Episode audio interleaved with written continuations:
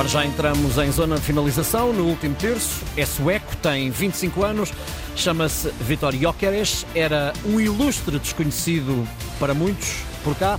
É figura uh, de destaque no líder Sporting. António Tadeia, viva, bom dia. Olá, bom dia, Ricardo. Ora bem, falamos de um jogador que eh, até este momento tem 15 golos e 4 assistências divididas pela Liga Portuguesa, pela Liga Europa, pela Taça da Liga também, pela Taça de eh, Portugal. Bons números para olharmos para este avançado que já trazia boas indicações de Inglaterra, do Coventry, essencialmente onde tinha jogado nos últimos três anos. Há indicações que o Arsenal de Arteta tem o jogador referenciado, mas há seguramente muito mais.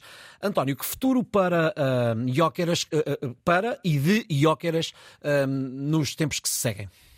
Olha, um, eu acho que antes de olharmos para aquilo que pode vir a ser o futuro uh, do Victor Jóqueres, acho que convém percebermos uh, a razão do impacto que ele está a ter na, na Liga Portuguesa neste momento.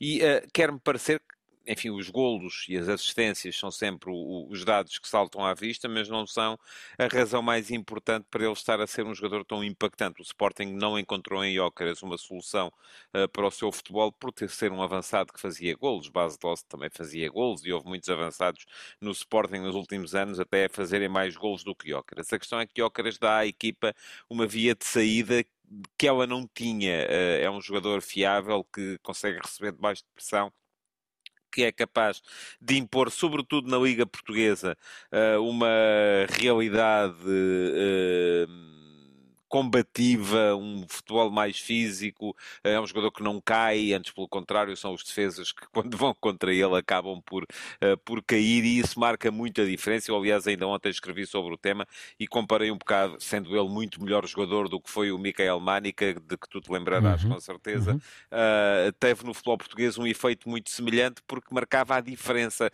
uh, porque Manica também chegou a Portugal numa altura em que os avançados e os defesas centrais tinham 1,75m, ele tinha 1,96m. 2016.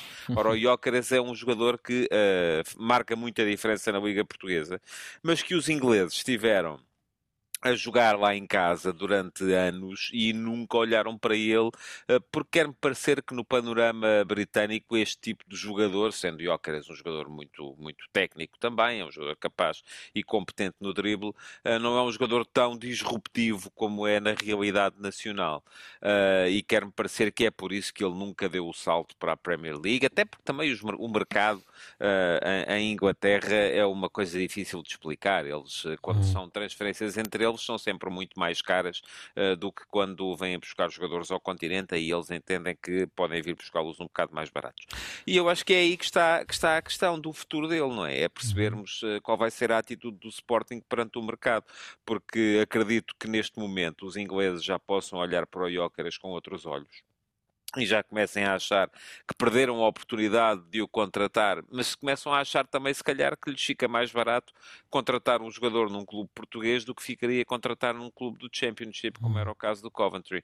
Uh, portanto, eu acho que o futuro dele terá sempre muito que ver com isso, com o facto de o jogador aceitar ou não a permanência. Ele ainda há pouco tempo uh, veio dizer que acabou de assinar e que está muito feliz por aqui e, portanto, não está a pensar se querem sair daqui tão depressa, uh, mas também com a atitude do Sporting perante o mercado. Já se sabe que os clubes portugueses precisam de fazer uma transferência com mais valias por época uh, e, e, vamos ver qual vai ser aqui o Sporting vai fazer, se é Joker, se é Inácio, se é Diomande, uh, havendo da parte do Sporting a possibilidade de gerir o dossiê com mais, uh, com mais tranquilidade e com menos ansiedade provocada por dificuldades financeiras, creio que o futuro do Joker nos tempos mais próximos será de verde e branco. Obrigado António, Obrigado. amanhã converso com o Carlos Daniel depois das, a esta hora, portanto depois das sete e meia da manhã nós voltamos a encontrar encontrar-nos eh, na próxima semana, na próxima terça-feira.